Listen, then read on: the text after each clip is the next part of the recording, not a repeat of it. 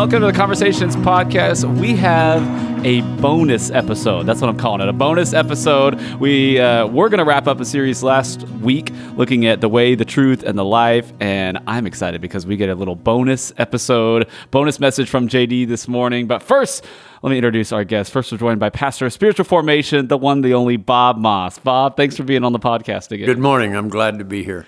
And we're joined by Crosstalk Pastor JD Wilhelm. JD, welcome back to the podcast. Thanks so much. It is really good to be here. Hey, you had a great message this past Sunday.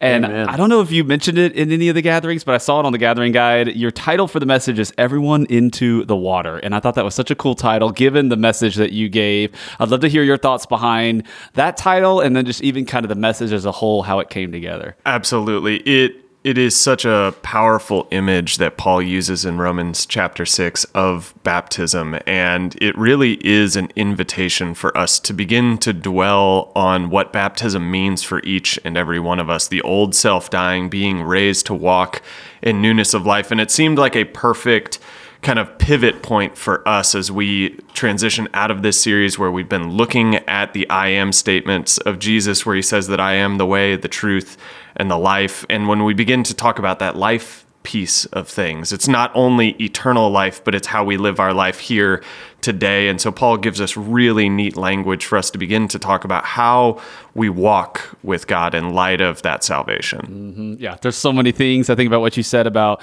we can't have the life without the death. So we'll, we'll get into all that stuff. I don't want to get ahead of myself. But you started off by looking at Romans 6 1 and just this concept that Paul's asking about uh, this idea that if we if we have free grace, then what significance is sin in our lives? And so, Bob, I'd love to hear your thoughts on you've definitely studied this passage before and heard the message from Sunday. What kind of stood out to you and is so significant, even just starting with this concept of grace that we walk in? Well, I heard a long time ago, uh, uh, this is a quote, paraphrase of what somebody said, and that is unless we're preaching grace so strong that they ask this question, we're really not preaching grace. Because grace really does uh, cover every sin.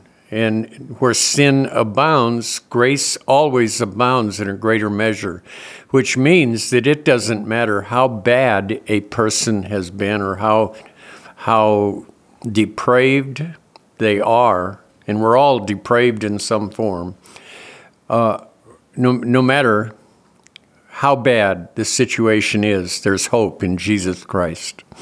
Mm-hmm. That's so good. Yeah, that's so good. I had a friend once say to me that grace is given despite ourselves, not because of ourselves. And that is such a pivotal thing for us to understand as we begin to talk about this concept, which it's like we have done nothing to earn it. We can't obtain it on our own. Rather, it is a free gift of God. And that is a hard thing from a really natural point of view to begin to deal with because then you ask the question, well, why would I do anything different? If grace is there, why should I change the way that we're living? And what Paul wants to do is really orient us to the life changing nature of experiencing God's grace in our life. Amen. I think something, this is a very uh, elementary way of summing it up, but the way a lot of what you talked about and what Paul's mentioning here is to be the same on Sunday means you have to be the same every other day of the week. Like it's the same God, no matter that that concept. I love JD how you shared your own personal story in college of wrestling with that and this idea of being someone maybe different on a Saturday, a Friday or Saturday compared to a Sunday morning.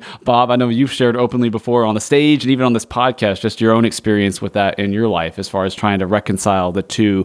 Uh, I feel like when I sometimes think of a, of a a pendulum here or a mm-hmm. spectrum where you think about people they're like yeah i just need all the grace. Let, let me keep sinning. I just want all the grace. And then there's some that are on the other extreme where it's like there, there is no grace. I have to mm-hmm. earn my way mm-hmm. back. And so how do the two of y'all um, keep those two extremes in check even just living day to day in your lives Absolutely. I love, uh, Sean Stover loves to say that he believes that human beings swing from extreme to extreme. And so it's either all about what I do or it's all about God's grace. And what is healthy for us, Sean tends to talk about, is somewhere in the middle. And it's this healthy understanding of grace and also taking a personal onus to begin to live differently. And I know for me, uh, what I tend to do is I focus on grace and that can sometimes keep me uh, well it keeps me from feeling guilt or shame about screwing up. But then other times I fall totally on the works-based side of things where I do fall into this trap of guilt and shame that keeps me in this cycle of sin. And so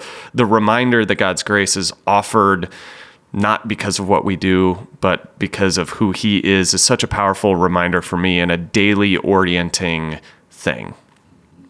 Yeah, Bob, what would you add to that? Well, I would say the the extremes are the the level of maturity that a person reads this passage. A baby Christian is going to understand grace as, wow, you know, I can do anything I want to and get away with it. Uh, a mature Christian would never look at it that way because they would understand that God's grace is not only there to cover every sin we've ever committed, but it's also there to empower us to live victoriously over sin. So we can't live a victorious Christian life without grace. So the same grace that covers sin is the same grace that empowers us to overcome mm-hmm. sin. Uh, we all have different backgrounds. Some people may have a lot of different church backgrounds. Some we all just come from individual families. And uh, something we've talked about both here on the podcast and on Sundays is even just our relationship with our earthly parents and the way they disciplined us, the way that they trained Amen. us can often dictate the way we relate to our Heavenly Father, whether mm-hmm. that's in a good way or a bad way.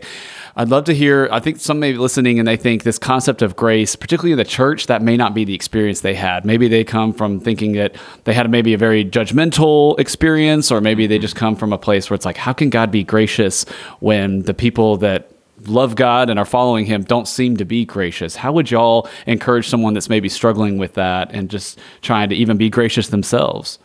I think that's one of the reasons Jesus told us not to judge people or condemn people. He said, if you don't judge, you will not be judged. If you don't condemn, you won't be condemned. And if you forgive, you will be forgiven. So people that are quick to judge don't understand grace and mercy.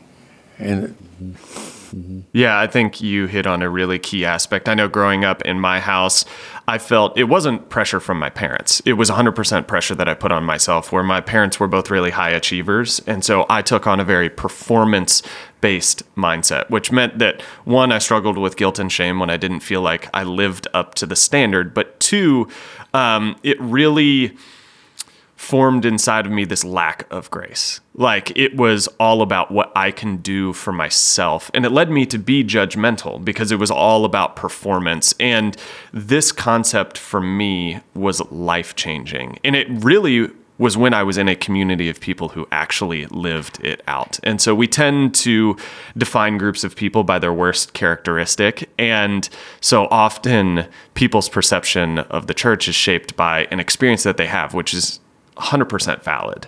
And yet, there we also have to be reminded that there are communities within this church. And Bob, you were a part of Celebrate Recovery for a really long time, where grace is the central aspect of that. That it's grace that moves us to recovery, that brings us freedom and healing and reconciliation in our life. And when I began to see that in the context of church, it really changed the way in which I saw the body of believers. Mm. That's really good. I've heard it before to said that, I mean, we, we, we know we all sin. That's in the Bible. We all sin. Uh, and yet I've heard it before that there's kind of two phases there's the actual sin itself, and then there's how you respond to it. And that's when both Jesus comes with grace and has a message for us, and yet also the enemy is at work in the same way that he was just at the beginning of that initial sin. And so, how do y'all wrestle with or respond to sin in your lives? Just that second phase where you you've done something that is not the will of God, and then now you've got maybe the enemy trying to sow seeds of, of shame or guilt or mm-hmm. all of that. How have y'all navigated that, and what encouragement would you have for someone that's maybe in that boat where they're sitting in that and they're just trying to figure out how do we go from here? Well, when we sin, there are two things that we need to do. Number one, we need to confess it. Uh, confess means to come into agreement with God about it. And uh, not only do we need to confess it to God, the Bible tells us in James we need to confess our faults one to another so that we may be healed. But the second thing that we need to do is repent. And uh, repentance is uh, a turning around back to the way we should be going. So many times, if we have an addiction or a habit, we have to do that over and over again. Mm-hmm. Absolutely. And this is really where I fall back on my experience now working with recovery groups, which is exactly that, Bob. That is a safe place, a non judgmental space where you can come in and you can confess. And you can come to terms with the reality that you what you have done has not lived up to God's standard or that it's hurt other people. And then you can go about the process of really seeking to uh, repent from that. And those two, I think you're spot on, Bob, are are the keys to then moving forward when we struggle with sin in our life.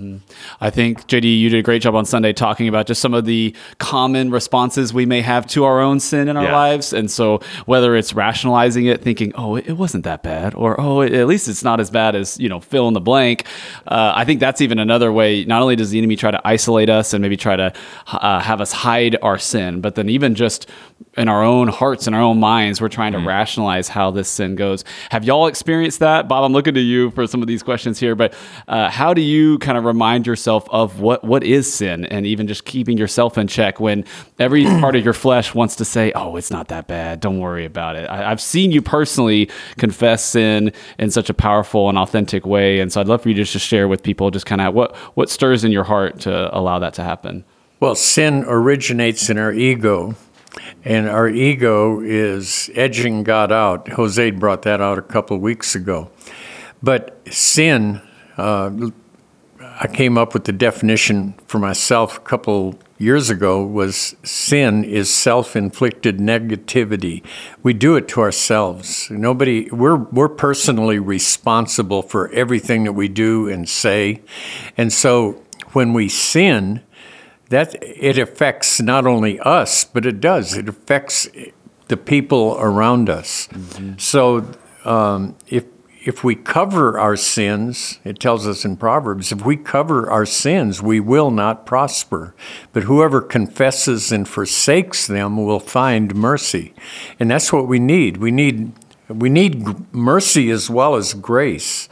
So Yeah, I I love what you're saying there, Bob, and to make this even like more concrete in my own kind of like imagination, if Taylor, you were to say to me that I am a sinner, my first reaction is to say, no, I'm not, and then to begin to compare myself. Uh, and I'm callous to that because I'm evaluating myself against others to see how I stack up. And yet, what we see here is not it, it Paul is calling sin sin, and we can't shy away from that. And the quicker that I am to admit my identity, as opposed to comparing myself, dealing with the ego, the faster I can begin to understand God's grace and begin to move past those issues in my life. That's good. That's good. Uh, this is not only a great message for a Sunday, but JD, I also would love to just think about this through the lens of you as the Cross Talk College pastor, because you get a chance to be on the front lines of uh, the University at Texas State, getting a chance to love on college students. And so I just love that not only was it a great message, but you were giving this message and able to share this because of the way you love college students so well. So I'd love to share or have you share just kind of even your thoughts of how this is relevant to the next generations as our church looks to continue to invest in future generations. Just what, what is so hmm. significant about this particular message? Absolutely. I go back to who I was from 18 to 22, and that being such a pivotal point in my life. And I knew, with beyond a shadow of a doubt, that I believed that Jesus was the way, the truth, and the life. And yet, I had groups of friends, I had people, peers around me who were saying that the way and the truth and the life was to pursue uh, personal pleasure or whatever made me happy. And I found myself caught in that tension between truly believing that God had saved me in the person of Jesus and yet really feeling this gravitational pull towards uh, the things of the world. Mm-hmm. And being caught in that space caused me to live, as I said on Sunday morning, this real double life where I was struggling with to understand how the gospel really intersected my daily life. And so I think I, I love what Paul is doing here because he's acknowledging that tension that exists within all of us uh, mm-hmm. to be mm-hmm. pulled in di- directions that are away from God, and yet he is saying there is grace in that space, that there is this unmerited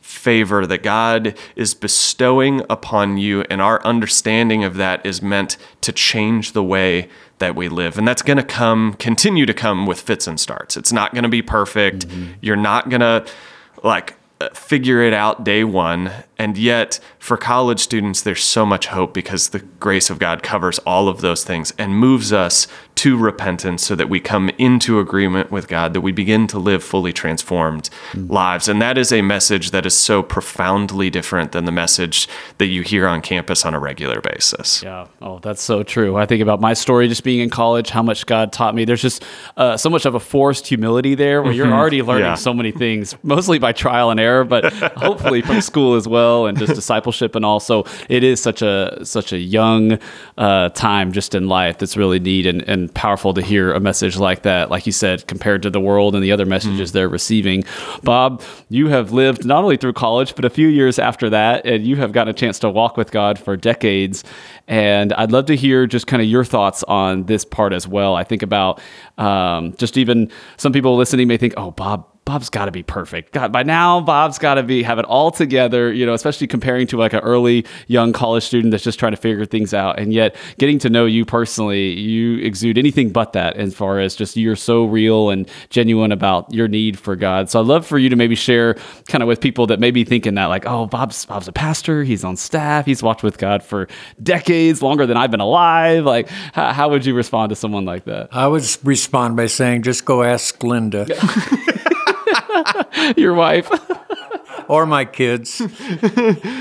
but we need to realize that sin does not originate with God. When tempted, uh, James said, Don't ever say that God is tempting you because God uh, cannot be tempted by evil, nor does he tempt anyone. But each of us are tempted when we are dragged away by our own evil desires and enticed. Then, when sin has conceived, or when desire has conceived, it gives birth to sin, and sin, when it is full grown, gives birth to death. So it always starts with the desire. And if and when we come to faith in Christ, we're filled with all kinds of desires for things in the world. Mm-hmm. So I thought the best part of the whole message was the way uh, JD talked about the dying to self, because when we die to self, we are dying to our desires. And that is where we have victory, is when our desire for God, our hunger and thirst for God, becomes greater than our desire for the things of the world. Mm-hmm. And that's not just a sudden death. I think that's, or just a yeah. one time death. I think that's mm-hmm. one thing that I love, JD, that you've shared and Bob as well. Just this idea that this is a continual thing, whether you're, you know, 18 on a college campus or 80 years old that's and right. having lived life with God for, mm-hmm. for most right. of those years. Uh, Bob, you've you've developed, and and I love to plug this anytime we can on the podcast. You've developed some rules to kind of help you live your life with these kind of concepts in mind, to to check your desires, to make sure that you're not drifting far into the world. I'd love for you maybe quickly just to share kind of each of those real quick because I think that would bless people listening as they try to handle and navigate. Okay, how do I navigate this world and honor God? Well, rule number one is not to judge anybody and uh, we talked about talked that about briefly. That, yeah. mm-hmm. Number two is to not resist my circumstances. And the reason I do that, uh, I say that as a rule, is that God is in control of my circumstances. So if I'm fighting my circumstances, I'm fighting God because God is using my circumstances to uh, test me, to help me grow. Uh, so that's number rule number two. Rule number three is n- to not be attached to anything in the world. In other words, be open handed, where I'm willing to receive or give whatever God wants. He can take it from me anytime that He wants to. Rule number four is not to be attracted to anything in the world, um, and that is to have a desire uh, for th- something in the world. And the fifth thing is to have no selfish ambition. And we've talked about this before. I have I have more ambition than anybody, but it's not selfish. My ambition is to know Jesus more intimately. And I can't think of anything in the world that is more ambitious than to do that.